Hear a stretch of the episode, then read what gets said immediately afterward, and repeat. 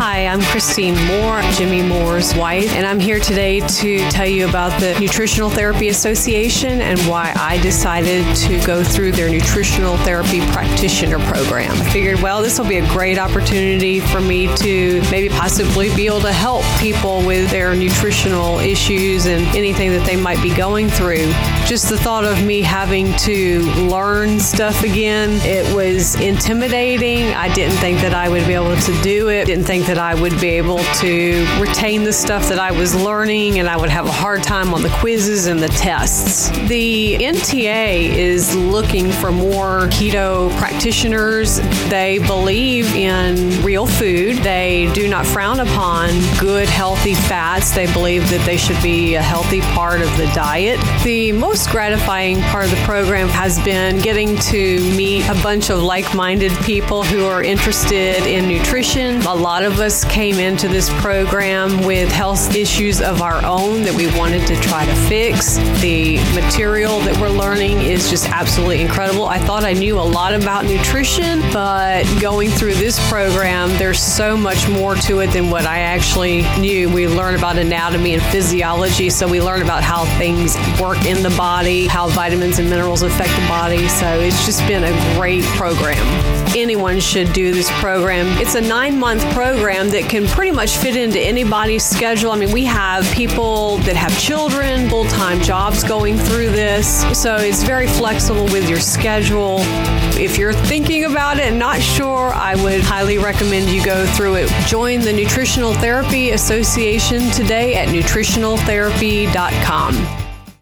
Have you been interested in trying the new cutting edge technology of exogenous ketones but didn't know where to get started? Let me introduce you to Perfect Keto. Visit perfectketo.com slash Jimmy and use the coupon code LLVLC at checkout to get 15% off your order. Perfect Keto was created by a functional medicine clinician who developed this unique formula for maximum efficacy. It's great tasting and the most affordable exogenous ketone supplement you can find that raises blood ketone levels up to 1.5 millimolar to help increase mental focus, boost your energy, and commence fat burning. It does not contain any soy, dairy, gluten, artificial sweeteners, binding agents, or anything that doesn't directly improve your health. The synergistic power of a low carb, moderate protein, high fat ketogenic diet with perfect keto exogenous ketones will have your body running optimally. Perfect Keto is available in delicious chocolate sea salt and peaches and cream flavors. Each serving comes with 11.38 grams of high quality beta hydroxybutyrate for maximum ketone boosting while adding in magnesium, potassium, cocoa, stevia, and vitamin C for extra micronutrition. Again, try Perfect Keto for yourself at perfectketo.com slash Jimmy and be sure to use the coupon code LLVLC at checkout to get 15% off your order. Perfect Keto. It's time for Keto Talk with Jimmy Moore and Dr. Will Cole, featuring veteran health podcaster Jimmy Moore and functional medicine practitioner Dr. Will Cole. They're here every Thursday answering your questions about low carb, high fat, ketogenic diets. Now, it's time to drop some keto knowledge on Keto Talk. Keto Talk. Here's Jimmy and Will. Hey, hey guys, we're back here on episode 85 of Keto Talk with Jimmy Moore and Dr. Will Cole. Visit our website, it's ketotalk.com. And as always, if you'd like to engage with your fellow ketonians, head on over to the official Facebook page for this here podcast. It's at Keto Talk fb.com and we're here each and every Thursday talking all things ketogenic with functional medicine practitioner and he's a really great guy too. Don't tell him that though. Dr. Will Cole is here. What's up, Will? What's up, Jimmy? How are you? You are a nice guy. I don't mean to joke about oh, that. You really are a nice guy. thanks. Likewise. Hey man, so uh, something interesting happened since the last time we recorded and we were having flooring put in and this guy pulled up the old flooring and he saw this black stuff just like everywhere. And I was like, uh oh, I know what this could be. And so we, uh, we called you and it's like, is there any way to test to see if we've been exposed to black mold? And so, uh, yes, there is, right? Yeah. I mean, this is a lab. These are labs that we run for people all around the world. I mean, 80% of our patients are done via FaceTime and Skype and different, you know, webcam interfaces. And it's common in every state. I see it all around the country, even in really dry places like Arizona, and we see mold issues and abnormal mold labs. But the specific labs that we run most commonly are C3A and C4A. Okay. Um, and these are typically, I mean, there, there's a few ways of looking at these. These are basically immune cells, immune uh, labs to kind of look at how your immune system's behaving. And they're both typically high, both C3A and C4A, both typically typically high in Lyme disease or bacterial infections. So that's one way you can run C3A and C4A is for Lyme disease. Um, but C3A is low or like the tail end of normal, like almost low. And C4A is high. This sort of pattern here is most of the time the, co- the cause of this is biotoxin illnesses like mold, the most common being mold toxicity. Right. So it's one way to look at not only mold toxicity, but Lyme disease, which are both ubiquitous, sadly, in the United States and around the world. Wow. Well, the happy uh, the happy news about this story is we had a mold expert come out and he took one look at it and he's like, "That's not mold." So the good news is we don't have mold exposure. We're still going to get the test run just to kind of see uh, what's going on there because uh, I've long suspected that I have some mold exposure somewhere, and it would show up in that test, right? Yeah, absolutely. That's one of the best ways to to rule it out. Good. So if people want to get that test, we're, we're going to inundate uh, drwillcole.com this week, but you can run that test uh, through Will. He's happy to do it. I'm sure any functional medicine practitioner, right, can do that. Yeah, absolutely. Anybody that's trained in mold toxicity and biotoxins, and which many functional medicine doctors are. So yeah. Yeah. I just thought that would be interesting to start the show with because uh, it kind of freaked us out when we saw all this black stuff. Did you see the picture I posted on social media? I did. I did. It looked it looked funky for it sure. Funky and and too patterned for it to just be something random. It ended up being the adhesive, and then there was like this black foam. And so when they pulled up the black foam, and the adhesive was there, but it looked so patterned, like it was purposeful, like mold. yeah. Well, that's good. I mean, I think that's definitely, we always find our patients a, a, mold expert in their area so they can get it ruled out because you want to get somebody in your house checking that out too. Not just from a, obviously, we're looking at it from a health perspective yes. and how it's impacting your body, but it's also good from a house perspective to get someone on the ground there to look at that. Well, and because we have an older house, uh, while he was here, he's also testing the tiles that were put down for asbestos and he found four different kind of tiles. So we're paying to have that done. As of the recording of this, I haven't gotten those results back, but uh, asbestos ain't anything to mess around with either. Absolutely not from a health perspective. So, all right, well, let's get to the main portion of the show. And we actually had a nice little feedback from Justin. Uh, he said, Hey, Jimmy and Dr. Cole, I listened to your discussion in episode 81 of Keto Talk about the difficulty in getting life insurance. And I just wanted to, wanted to let you know that there are actually carriers that will issue up to $1 million policies up to the best rating class without ever having to go through any blood or urine profile or any kind of physical physical exam.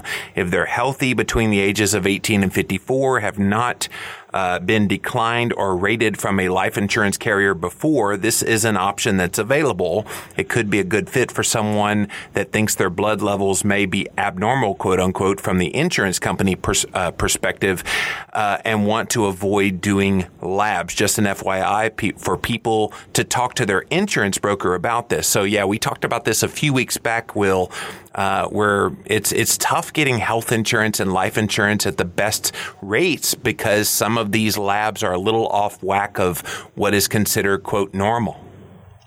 Yeah, it was really exciting to hear the fact that people are having more options now than than years prior. So uh, it was cool. To, th- thanks for the feedback.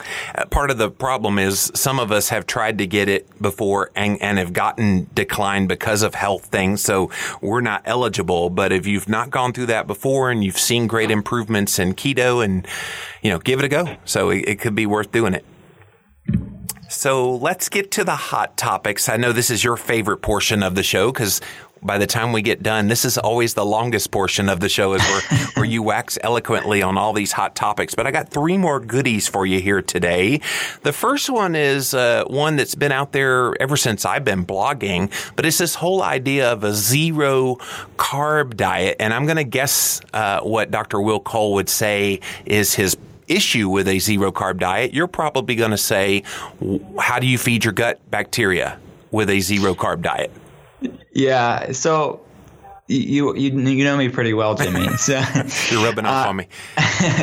you know, in some rare cases, I think that these things can be good applications for people maybe to, that want to test it out that have seizures or epilepsy. Yep. There's some people that have to go there, and that's the only way they are seeing benefits uh, th- to the level that are, they're able to function and get by and basically survive and function. Um, but for the majority of people, will they survive with a diet like this? Yeah, absolutely. They're essential fats, they're essential amino acids. You're not like to, to survive, you don't need these carbohydrates. But will they thrive is, is really the question. And I think for most people, uh, they aren't going to thrive. They're they're going to they're going to really diminish the bacterial diversity of their gut. They're not getting the phytonutrients in plant food and green leafy vegetables. So I think that there's a large majority of people that I see clinically that really do better whenever they're working on diversification of the plant foods that they're eating um, that are these healthy carbs that are low carbs, green leafy vegetables primarily. Um, that's good for methylation and good for detoxification pathways and clearing the liver out. This is good stuff. But look, I mean, definitely we have studies and we look at traditional populations um, that have little to no carbs in their diet and mm-hmm. they're really healthy people. So I think there's ex- always exceptions to that rule. But when we're talking about in the realm of wellness and health, the majority of people would do better with some healthy carbs in their life, some safe carbs in their life. So, Will, let's say that someone comes to you as a patient, and I'm sure you probably have had this, uh, and they've been doing their own research through Dr. Google and listening to podcasts, and they hear about zero carb diets. And I've got a great friend, Amber O'Hearn, who does a zero carb diet, and they're like really convinced that they should go this way. What would you do to it uh, to try to make it optimal? Um, what kind of plant matter would you add and how much? I mean, it, I, I, I, know it's going to be an individualized thing, but mm-hmm. how would you make as close to a zero carb diet work for someone? I think what I'd really like to do is I try not to have a bias as you know this is the way that everybody should eat. I'd want to look at their health history, look at their labs, look at how they feel, and put all those into context because look, I'm completely leaving it open that that people can eat a zero, zero carb diet and their labs look great, they feel great, their yep. risk fa- factors are not a factor. At that point, I'm like, well, well, go ahead, do it. It's obviously working for you. Um, I, I and I can I think that's completely possible. I, it's not something that I've I see on a regular basis, um, but I am okay with someone doing that.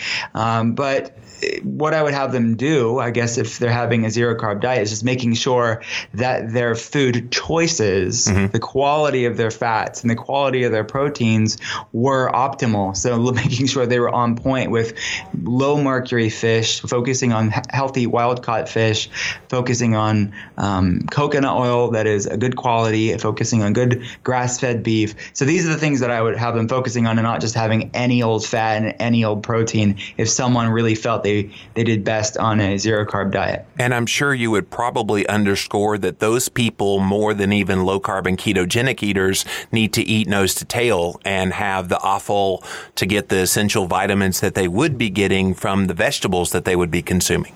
Right, and you're right. A, that's another way to get a lot of the micronutrients that I was talking about if they are really loading up on grass-fed liver and all of these good organ meats. But that gut health thing, I knew as soon as I, I put this out there, I said, I know he's going to say, How do you feed the gut flora? yeah. Yeah.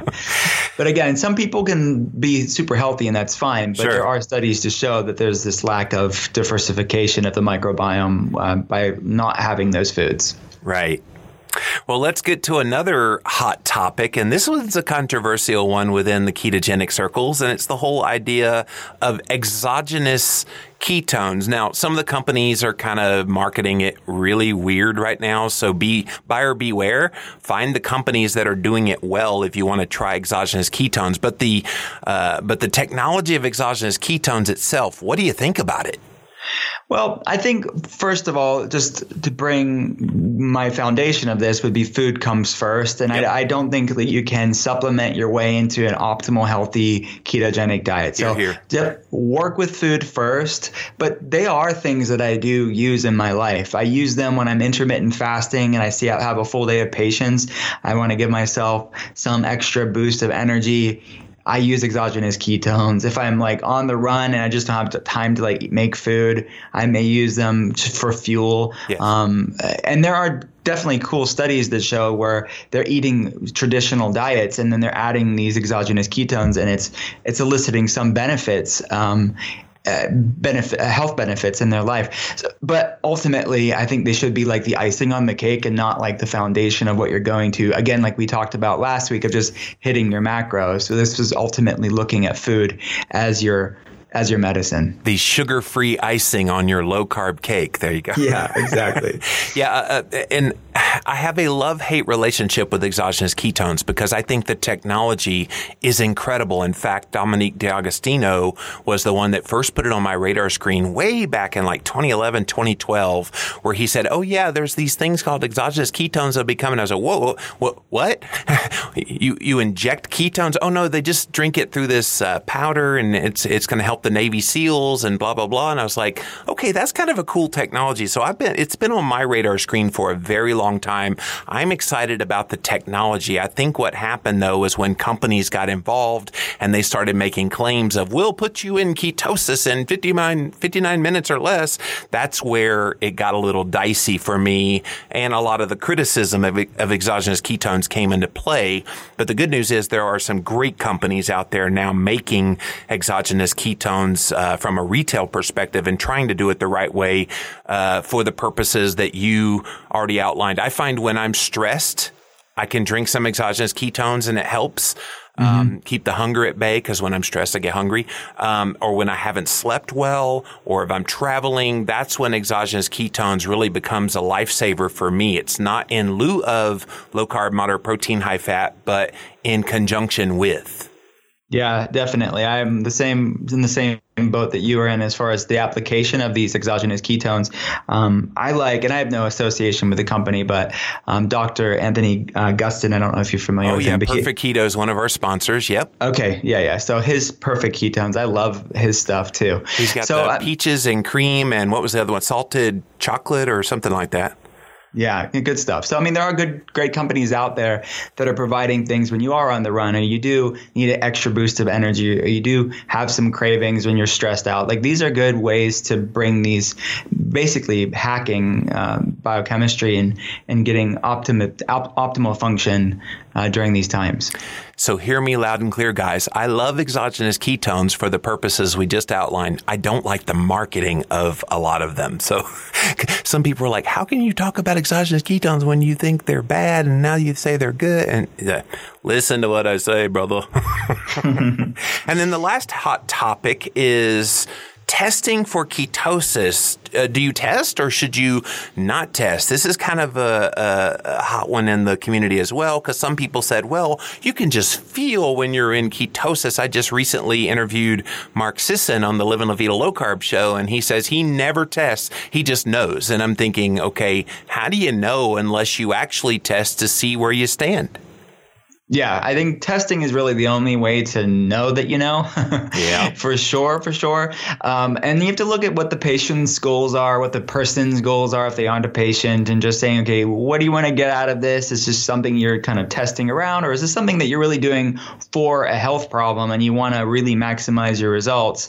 So I, I would suggest definitely at the beginning for the first few months for the majority of people to test to get used to macronutrients, get used to their body, and and then find an association with when they are hitting ketosis. How do they feel? How do they function? And if they're tracking patterns, if someone's really in tune with their body, I think that's what Mark Sisson is saying. Yeah. You kind of know and you feel a certain way. And these guys that are immersed in this stuff and they live and breathe this, I can definitely see that being true. Um, but the majority of the layperson are just getting used to it you're going to want to test because you may think that you are just because you're hitting the quote unquote right macros, but you actually aren't in ketosis. So you really have to troubleshoot along the way more than you maybe would have thought if you weren't testing.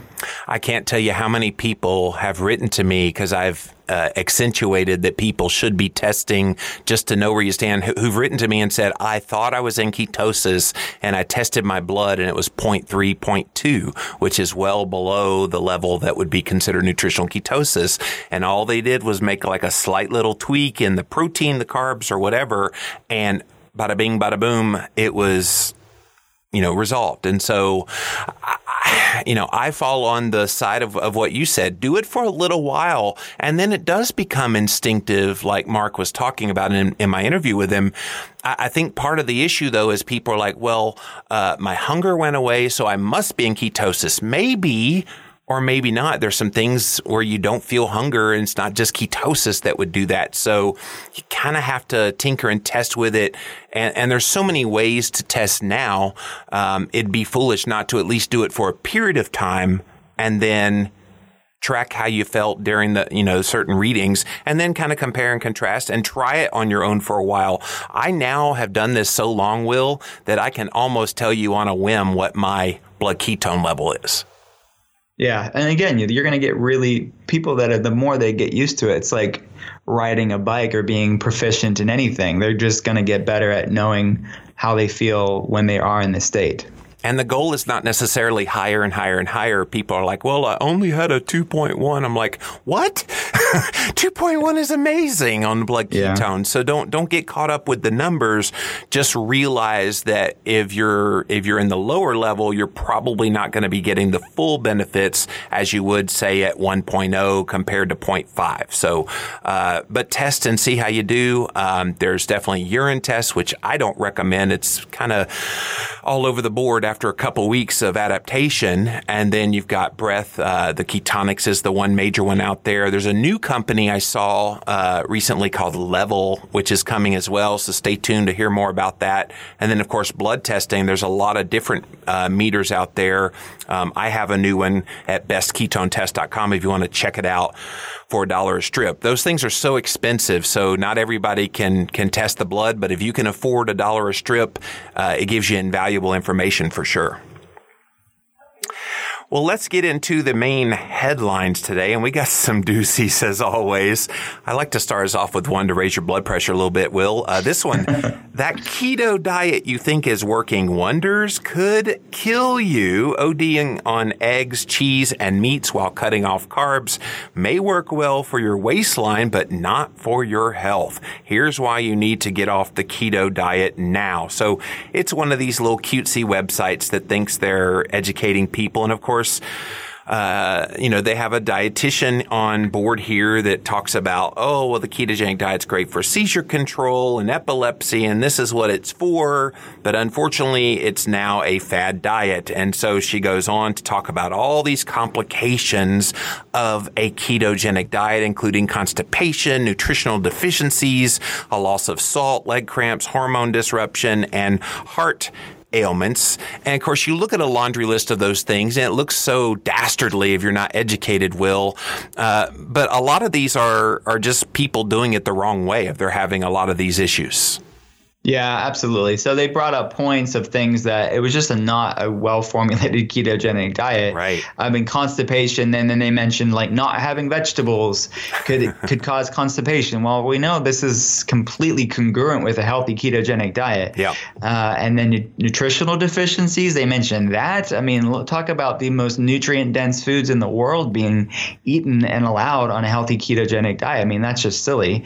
Uh, hormone disruption. I mean, this is something we talk talked about last week, I believe, and the week yep. prior, is just because your they mentioned uh, thyroid function, which again, most people are referring to thyroid function whenever they're saying it's ketogenic diet is bad.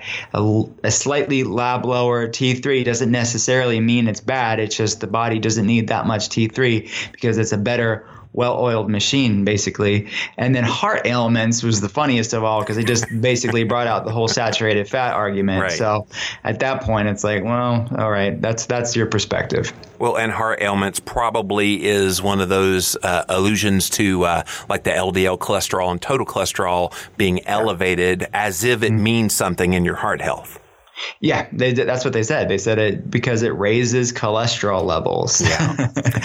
so that's where they're coming from. Well, I, see these kind of headlines though, Will, as a good thing that okay, uh, keto is on the radar screen of a lot of people now, and they feel like they have to counter it. So bring it. Bring it. Yeah. If, if you're telling me that I'm not getting my nutrients because I'm not eating whole grains, bring it. Let's have that conversation.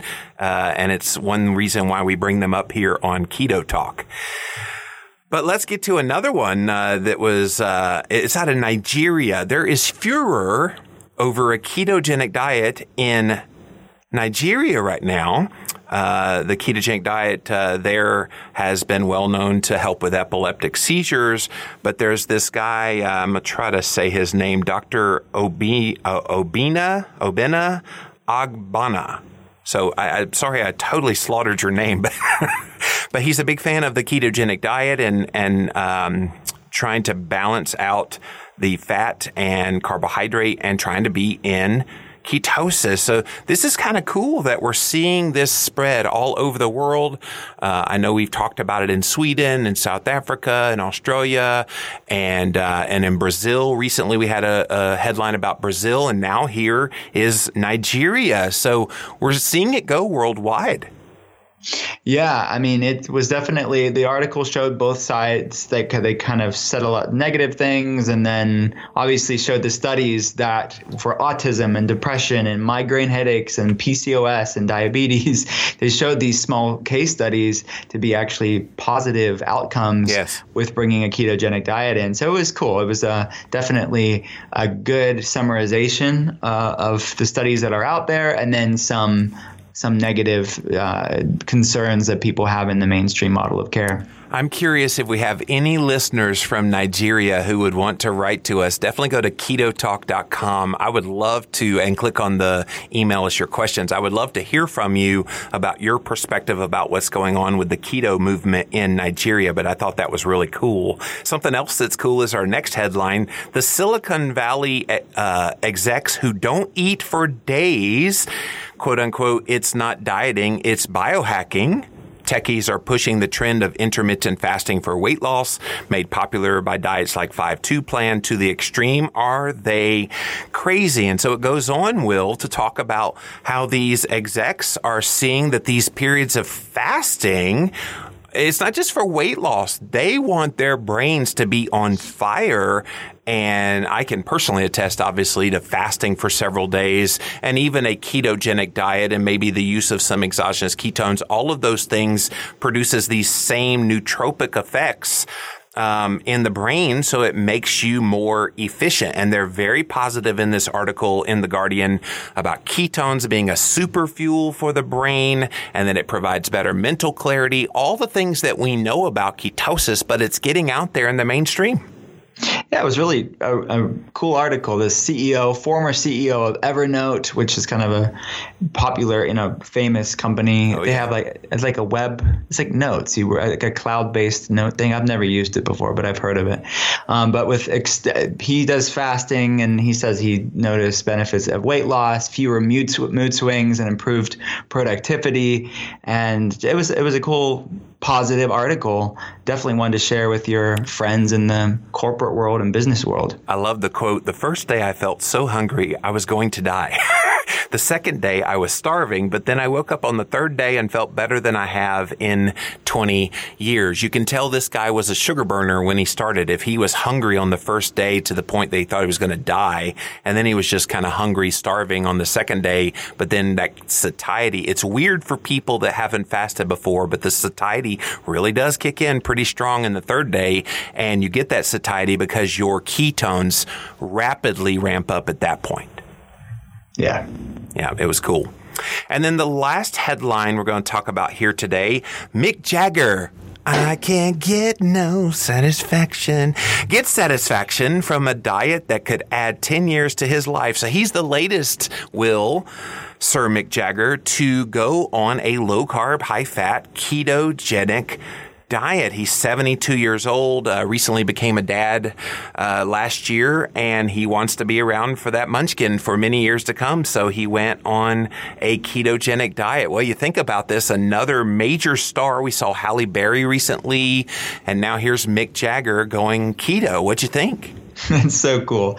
Uh, they mentioned the independent studies that showed that that mice that were fed 90% fat were protected against Alzheimer's and cancer, and that they had a 13% increase in lifespan of the mice that were eating the high fat versus the high carb diet. So it was a really neat article to see someone like that who's still kicking it on stage, uh, yeah. wants to be the best he can be. He's pretty cool. He could be touring at 90 still with keto. Yeah. well, we're going to pause here and we'll be right back. They're back and better than ever at JimmyLovesFBomb.com. They are the F Bomb company. Fat is smart fuel. They have made some incredible products for the ketogenic community and they make keto easier. They have products that include coconut oil, macadamia nut oil, house blend, MCT oil, olive oil, avocado oil, macadamia nut butter with sea salt, macadamia nut butter without salt, coconut butter, macadamia nut butter blend. They also have salted chocolate macadamia nut butter. These are all available to you now at jimmylovesfbomb.com. And if you head on over there now and you use the coupon code Jimmy Loves they'll give you 10% off of your first order. JimmyLovesFBomb.com. How would you like to test your blood ketones for just $1 per strip? Join the Keto Clarity Club at bestketonetest.com for the Keto Mojo blood ketone and blood glucose testing and join the club to get $1 strips when purchased in vials of 50. You get to choose how often that they will ship to you and you'll still get that $1 price per strip. And while you're at bestketonetest.com, make sure you get the meter and we also have glucose strips sold in vials of 50 and you'll get $5 off with the coupon code Jimmy. There's also the Ketonian Special kit, which allows you to get the meter, lancet, as well as a starter pack of blood ketone test strips. Again, it's bestketonetest.com for the Keto Mojo blood ketone and blood glucose testing. Bestketonetest.com. We're back here with Keto Talk with Jimmy Moore and Dr. Will Cole. KetoTalk.com is our website, and we are up to the very first question. We always like to start off the show with one of the questions from the audience, and this one's from Brian. Hi, Jimmy and Dr. Cole. I love this podcast. Been listening since day one. I've been eating low carb for several years, and about a year and a half ago, I went full on keto. I love this way of eating. I've seen a lot of benefits from it, and I regularly see average ketones of 1.7 millimolar. However, there is one drawback I experience at least once a week and upwards of four times a week. It's the dreaded leg cramps. They are more common at night, often when I'm sleeping, but I've experienced them pretty much any time throughout the day. I believe the ketogenic lifestyle truly is the ideal way to eat, but I shouldn't be having this major and often quite painful side effect, right? I've heard you discuss the issue of muscle cramps in the past and how they typically are due to dehydration and other uh, electrolyte depletion or imbalance. The quandary I now have is how can I really consider this ketogenic diet to be ideal if it leaves me with this leg cramp issue that I seemingly have to solve with supplements? Implementation. Obviously, if this way of eating was being implemented by our ancestors and it was causing them this problem, they wouldn't have been able to solve it with supplements. I don't have any major health issues and I'm not metabolically broken, but this nagging problem with my ketogenic diet makes me wonder how I can, uh, it can truly be the perfect way to eat. Any ideas on why my electrolytes may be out of whack and leading to leg cramps, or could the cramps possibly be due to something else I'm not aware of at all? I appreciate your help. Keep up the good work, Brian. So Brian has a question that we have addressed on this show many times before, Will. Uh, we haven't gotten your perspective on it, which is why we're asking it today. Why am I having painful leg cramps while on keto outside of electrolyte imbalance, and how do you resolve them without supplementation? Well, leg, leg cramps are definitely common when uh, when I see clinically because we're shifting our patients from varying degrees of the standard American diet, maybe a healthy version, healthier version of it.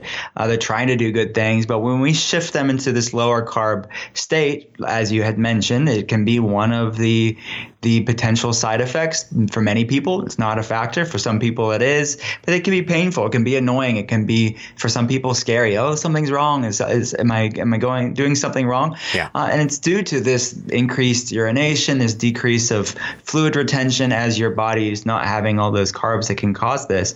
So i would start with the most obvious of just drinking plenty of water and being well hydrated making sure that you're getting enough of healthy salt in there. So i even have patients put a little bit of Himalayan sea salts or another like good quality nutrient dense salt in some water, just a teaspoon or two in water just to help with that. Uh, I, I don't know if that's what the, the question, the person that asked the question doesn't want to supplement with it, but it's using a whole I food. they mean that maybe there's some of these supplements out there because when he wrote to me, I had mentioned, you know, a, a lot of people undersalt their food and don't get yeah. enough salt when they eat keto, and you probably need to make sure you're getting adequate potassium potassium. You can have avocado for that. You also probably need to supplement with some magnesium. There's food uh, elements that can give you all of these things. And, and I guess what he's saying is, what are all of those things so I don't have to take a supplement? What did what did hunter gatherer man do? Yeah. So I definitely would try the salt water out or just adding more salt to your food. Um, if needed, you could focus on foods that are richer in this magnesium, richer in the potassium. Like you'd mentioned, avocado, great source of potassium. Magnesium, you can bring some nuts and seeds in. You can even soak the, yeah, you can soak the nuts and seeds to make it the, the lectins more broken down. These are proteins that can cause inflammation for some people. It makes it a little bit more gentle on the gut, which and opens up the magnesium and the bioavailability of these nutrients that we're trying to up uh, in this case too. Um, if you're try if you want to use a, a, supplement, if someone's listening out there that just wants to tr- to go the supplement route, magnesium can work great. They have like a Cal Mag, like um, the Natural Calm. They have these mm. blends of magnesium and calcium that work great for people too. Try being consistent with either the foods that are rich in these, like the nuts and seeds and avocado, or a magnesium calcium supplement um, for a couple of weeks and it should dissipate, should be fine. Um, if none of this helps and you've tried all of this and you're still having leg cramp, you may want to try to up your carbs a little bit. Nothing extreme, nothing that's going to throw you out of ketosis, but just finding that sweet spot that you feel the best in and you're not having these these symptoms anymore. Yeah, Brian, you're not alone. Uh, I had these really bad, and this was way back in 2004 when I was going through my Atkins diet, and nobody was telling me that this was normal or this is what's going on. I just kind of suffered through it. Christine, I would like scream in the middle of the night. Christine would try to like massage it out for me, and I, so I I feel your pain, Brian. I know exactly what you're going through, um, but try some of these things that Will talked about, and I think it it might help you. So. Well, special thank you to Jordan. Uh, Jordan gave us a donation this week. You can go to paypal.me slash keto talk or ketotalk.com and click on the donate button to, uh, to help keep the show on the air. And we have a great study here today. I say great because it means we're going to have a lot of great discussion about it. I don't know how great the uh, uh, one is, but the Telegraph has this one. Red meat halves your risk of depression. Hey, that sounds good. Women who reduce lamb and beef in their diets are more likely to suffer from depression, according to a new study. So experts admitted surprise at these findings because so many other studies have linked red meat to physical health risks Uh, the team made the link after a study of a thousand Australian women, and the lead researcher said we had originally thought that red meat might not be good for mental health, but it turns out that it may be quite important. When we looked at women consuming less than the recommended amount of red meat in our study, we actually found that they were twice as likely to have a diagnosed depressive or anxiety disorder as those consuming the recommended amount. And even when we took into account the overall healthiness of the women's diets as well as other factors, the relationship between low red meat intake and mental health remained. Now, this was a fascinating study because I think it goes to the point that we've talked about often that if you want good, solid brain health, you got to produce ketones, and this red meat's probably helping with that ketone production, which would keep the depression at bay. What'd you think? Yeah, the, they mentioned the omega 3 fats, which are higher in grass fed beef. And they actually cited the fact that the, this cattle and sheep in Australia are largely grass fed, and that this is kind of healthier version, more higher level of conjugated linoleic acid, this other good fatty acid, and obviously B12. They didn't really mention that in the article, right. but B12, healthy saturated fats, healthy omega fats are brain food. Your brain needs these guys. And the truth is, your brain is 60% fat. And for so many years, people have been starving it of what the, it actually is made of, and it needs to to thrive. And Are you a fathead, Will? Is that what you say? I, am total fathead. Total fathead. Total fathead. So 25% of your body's cholesterol is in your brain. I mean, this is like no, this is a no-brainer for us in the keto world, in the functional medicine world. But this is new news to people who are trying to do the well-intentioned thing and avoid all this stuff. And then we see the rise of anxiety and depression. these mental health issues are growing by leaps and bounds. The leaps and bounds. The mood disorders are pervasive. It's something that I see sadly in my clinic on an hourly basis, and I just think it's just normal because everyone else is just as depressed and anxious as they are. Just because something is common doesn't make it normal. And we need cholesterol, we need the fats, we need B, the B vitamins that are most bioavailable in these animal fats to to have an optimal brain function and optimal hormones.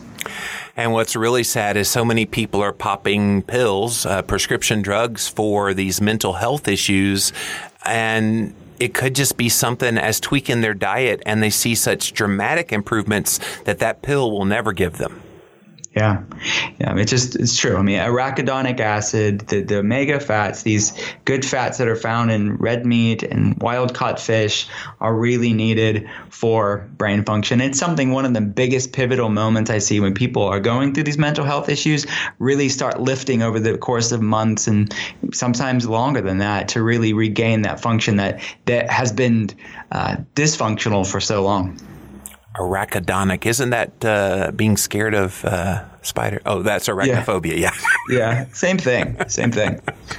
well, this uh, study was published in the journal Psychotherapy and Psychosomatics, so go check it out, you guys. But let's get into today's meat, uh, all pun intended, uh, of the show with the featured questions. The first one is from Brenda. Dear Jimmy and Will, I've been following the ketogenic diet for nearly a year at the age of 75 and have never or have experienced great energy eating grass-fed meats, uh, fresh farm eggs, and organic vegetables. But over the past month, I've noticed my energy has taken a dive and I thought it might be the heat of the summer, but my blood pressure also dropped so low, 70 over 42. Yeah, that's low. That I had a tough time just standing up. My doctor had me wear a heart Holter and discovered I now have, and help me with this word, tachycardia, tachy, tachycardia, tachycardia, tachycardia. Yeah. Okay. Of course, now I have to see a cardiologist, and I'm sure he's going to flip out about my numbers eating keto, total cholesterol 294, LDL 198, HDL 85, trigs 55, LDLP 2100, small 386 VLDL 11, fasting blood glucose 90, vitamin D 97, C reactive protein 1.1. Those are amazing numbers, by the way. Do you have any suggestions for me, Brenda? So Brenda wants to know why am I experiencing this sudden dip in energy levels while eating keto when energy has been great?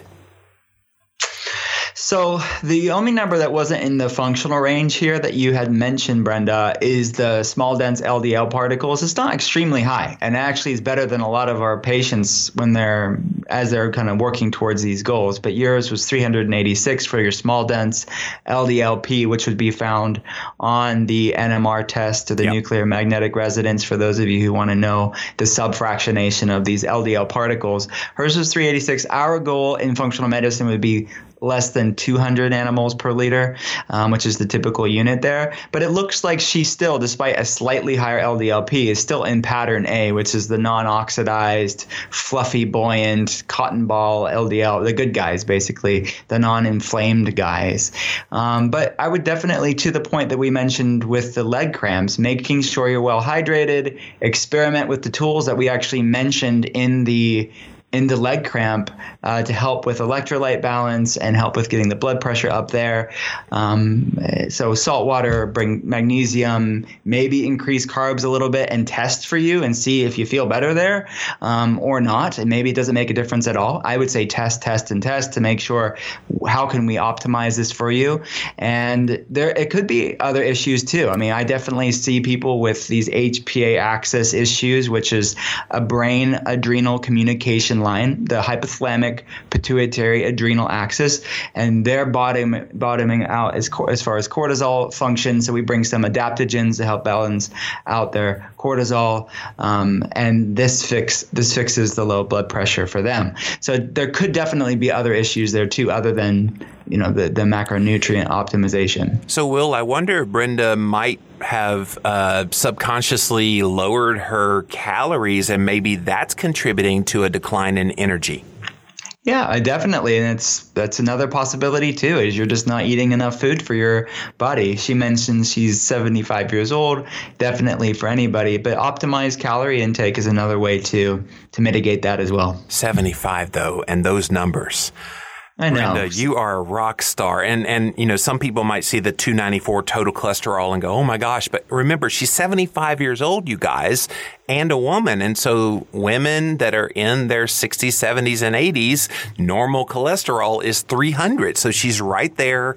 And the fact that her trigs are so far under 155 and the HDL cholesterol, the good cholesterol, 85. I mean, she is just rocking it. And C reactive protein at her age, only 1.1. Ah oh, I hope I'm half that good. And, and vitamin D at 97, I hope I have half that good in numbers by the time I get to 75. So kudos yeah. to you, Brenda. Well, let's get to the second featured question of the day. This one's from Alexandria. Hi, Jimmy and Dr. Cole. A friend of mine read the book The Plant Paradox by Dr. Steven Gundry and is following his dietary advice. After reviewing their recommendations, essentially no legumes, no grains, low or no fruit, no vegetables that contain seeds on the inside like cucumber, squash, etc. It seems that she would easily fall into the ketogenic diet recommendations. She recently met with her naturopath who is leery of keto because of the supposed low vitamin C intake. Do you have any insight into this and how a ketogenic dieter would get vitamin C? I usually follow a paleo keto diet but have never considered micronutrient deficiencies as a concern because I'm eating so much plant matter. Thank you in advance, Alexandria. So Alexandria wants to know, is there a concern about a low vitamin C intake while eating a restricted ketogenic diet like the one outlined in the plant paradox? And I, I see this question, uh, and I get this question often about, you know, where do you get your vitamin C from if you don't eat, you know, oranges? And then I hear the same thing about potassium. How do you get potassium if you don't eat bananas? And people forget there are a lot of other foods that are legal on keto that are rich in these micronutrients. Yeah, definitely. I think that the nutritionist, who whoever the practitioner was that was giving you the information, really didn't uh, know what they were talking about fully. A well-formulated, healthy ketogenic diet is really nutrient dense in vitamin C if you're eating foods that have vitamin C in it, like kale. Kale, like a cup of kale, has 80 some milligrams of, of vitamin C. That's that's 134 percent of your daily value. Yes. Brussels sprouts, a half a cup have 48 milligrams. That's 80% of your daily value. Broccoli, just a half a cup, has 51 milligrams, which is 107% of your daily value. That's just three vegetables kale, Brussels sprouts, and broccoli. And these are all congruent with what Dr. Gundry talks about in Plant Paradox. We were uh, both in Arizona last week and we got to geek out on this stuff. So he wants you to avoid higher lectin uh, vegetables that have seeds in it, which can cause inflammation for some people. But let's just say you're following the Plant Paradox uh, diet, which can be definitely a ketogenic approach as well. Oh, yeah. Fo- focus on kale, focus on Brussels sprouts, focus on broccoli. Uh, these are um, these are compliant with what he's talking about in his book, and they're also rich with vitamin C. And again, I go back to the offal. I think there's so many micronutrients that are in all the other odd bits of the animal that we sometimes forget uh, about those vitamins that are in there. So, which offal has vitamin C? Uh, none that I know of, okay. really, in ample amounts. I, I, could be wrong on that, but none that I know of that would be in ample amounts. I would go to the the plant food for that. But Green these leafy. are yeah, yeah. Mm-hmm. Great. Well, Alexandria, thank you for that question, and definitely try it. Uh, and go back to your naturopath and say, well, what about kale?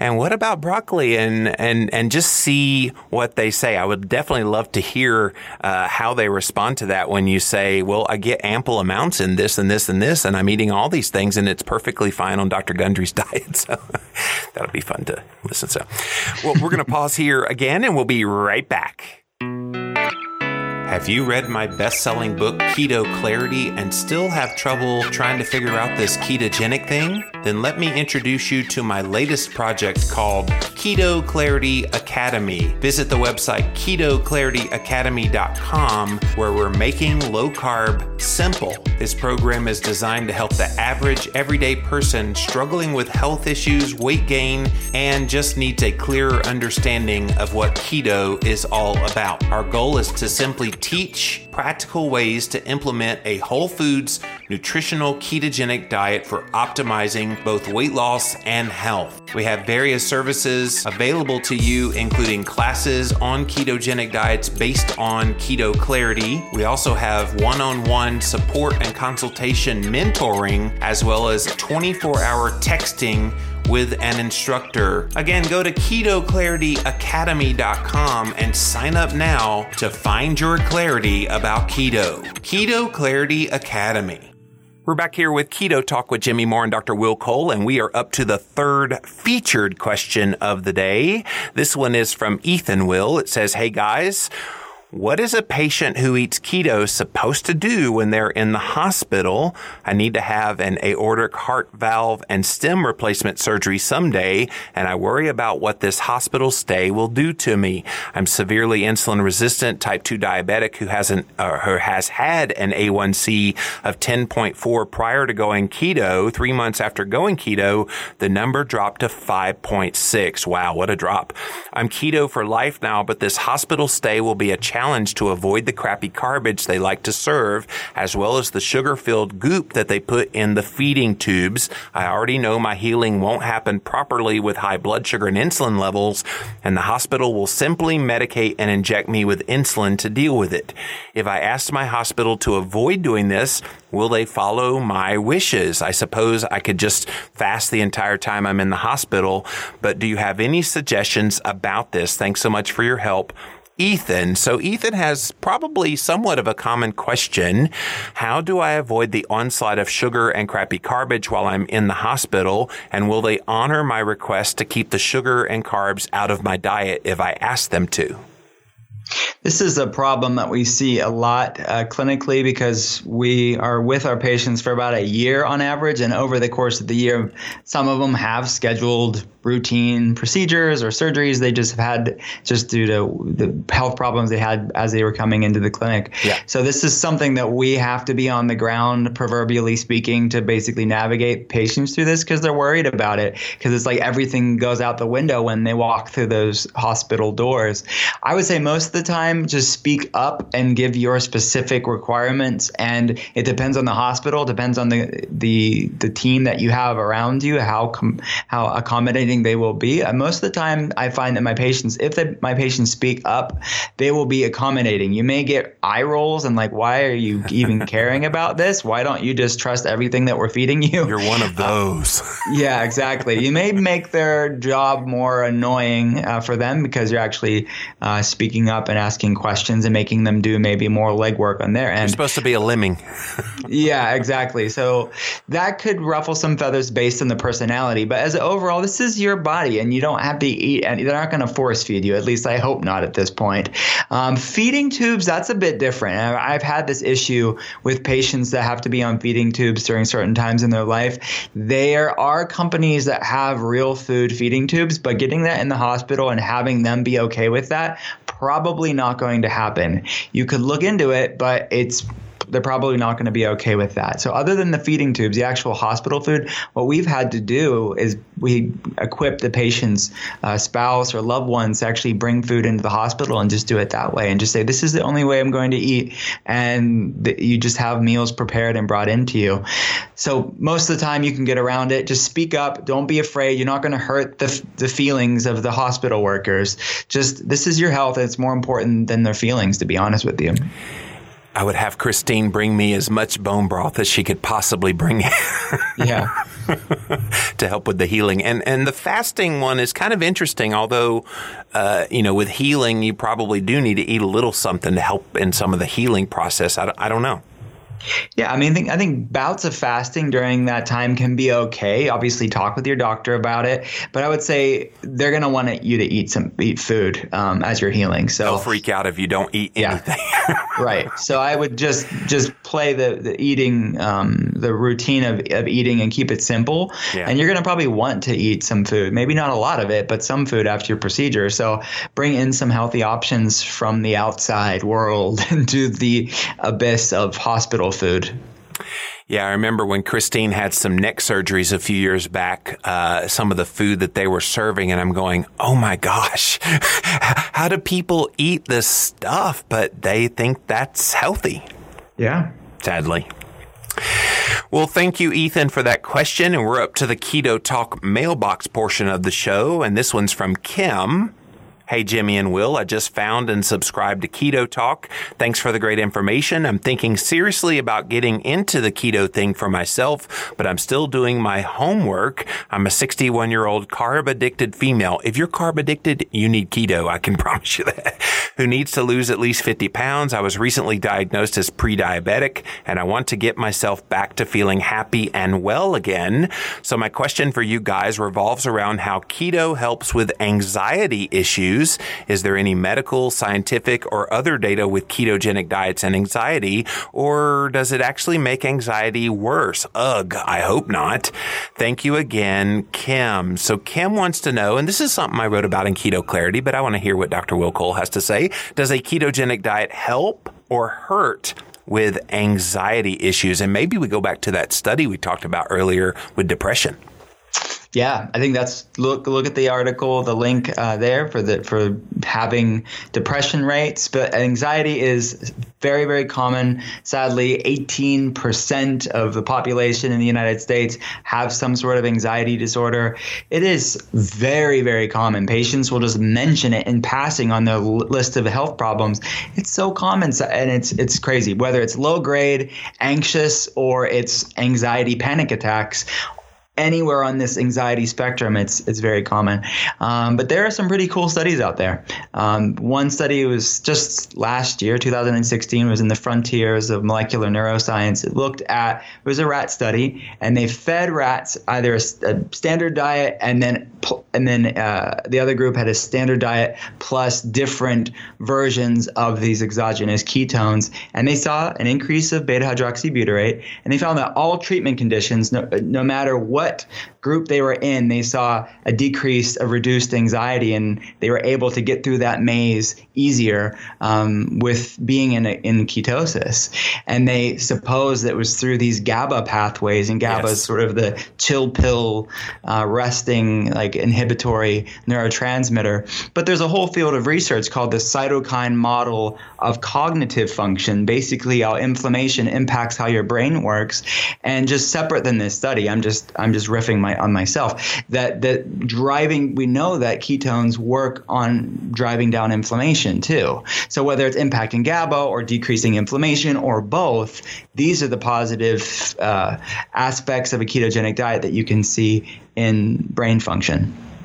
I can tell you, Christine used to have panic attacks uh, that she would actually have to take medication for. And as soon as she went keto, Will, she was able to stop the medication. And the panic attacks, which used to be pretty regular, are now so infrequent.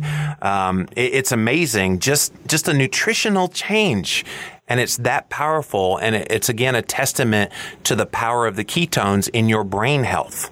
Mm-hmm. Yeah, it's the power of ketones for sure, and it's also a well formulated one is avoiding foods that really drive up inflammation too. So yes. I think it's a, it's it's both. You're avoiding all the junk, and then you're eating rich brain foods as well. Symbiosis is what they call that. yeah. well, Kim, yes, please jump off the bandwagon of, gee, I wonder what I should do. Just do it give it a go and and do all the things. I highly recommend you check out Keto Clarity so that you can learn how to do a ketogenic diet the right way, and then you'll be feeling great and not anxious uh, very soon. It's not a grand pill for everybody. I'm sure there's other uh, psychological things that could come into play that even a diet won't help with. But as far as kind of stabilizing that mood, um, a ketogenic diet does it with wonders for most people. Well, we are up to the iTunes reviews portion of the show, and we have two of them to share here today, Will. The first one's from Paleo Paula. I adored Dr. Nally and I like Doc Cole very, very much. He has a slightly different perspective, which is very worthwhile. I appreciate his knowledge and his flexibility to work with people in many different health situations. I've been low carb paleo keto for 20 years, and I'm still learning and modifying my way of life. Thanks to you guys for a great podcast. And then uh, the Foxter OC, of course, we all miss Dr. Nally and the unique and fun, funny way he delivered information. But I welcome Dr. Will Cole and thank him for sharing his perspective and knowledge with us. Oh yeah, I love you too, Jimmy. Yeah, thanks, thanks for that, uh, the Foxter. I still believe Keto Talk is the best podcast out there on the topic, and enjoy each week's podcast. Keep up the great work, gentlemen. So thank you guys for those reviews. And as always, if you'd like to leave us a review, head on over to iTunes. I think they actually call them Apple Podcasts now, but go to go to iTunes and type in Keto Talk, Jimmy Moore, Will Cole. You will find the show, and you too can leave us your review for us to read on a future episode. But that's it for episode 85 of Keto Talk with Jimmy Moore and Dr. Will Cole. As always, go to ketotalk.com uh, for full show notes for this and every episode, and ketotalkfb.com for the official Facebook page, uh, where Dr. Cole kind of chimes in every once in a while there. So don't go check it out. Jimmy Moore tries to be on there at least once a day so that you guys can uh, engage with us. But we would love to hear from you. And we have some special plans coming up, you guys, uh, in a couple weeks uh, Will and I will be sharing some lectures that we gave at a recent conference uh, while I'm traveling. Uh, we needed an episode, and so we're going to air that here in a couple weeks. And then in November, we're going to have a very special guest that we talked about previously uh, on the podcast, and uh, she was she's uh, agreed to come on and talk about a vegetarian keto diet and how you can do that. So we'll be asking you for questions about doing a vegetarian ketogenic diet here soon that we will address on that show coming up in November. So we're always thinking of new ways to, to share information with you. And we really appreciate you being here with us here at Keto Talk. So until next Thursday, Will, we'll see you then. Have a great week. You've been listening to Keto Talk with Jimmy Moore and Dr. Will Cole. Visit our website, ketotalk.com, for full show notes for this episode. If you love Keto Talk, then drop us a review at iTunes. Thanks for joining us for today's episode, and we'll see you again next Thursday. Disc of Light.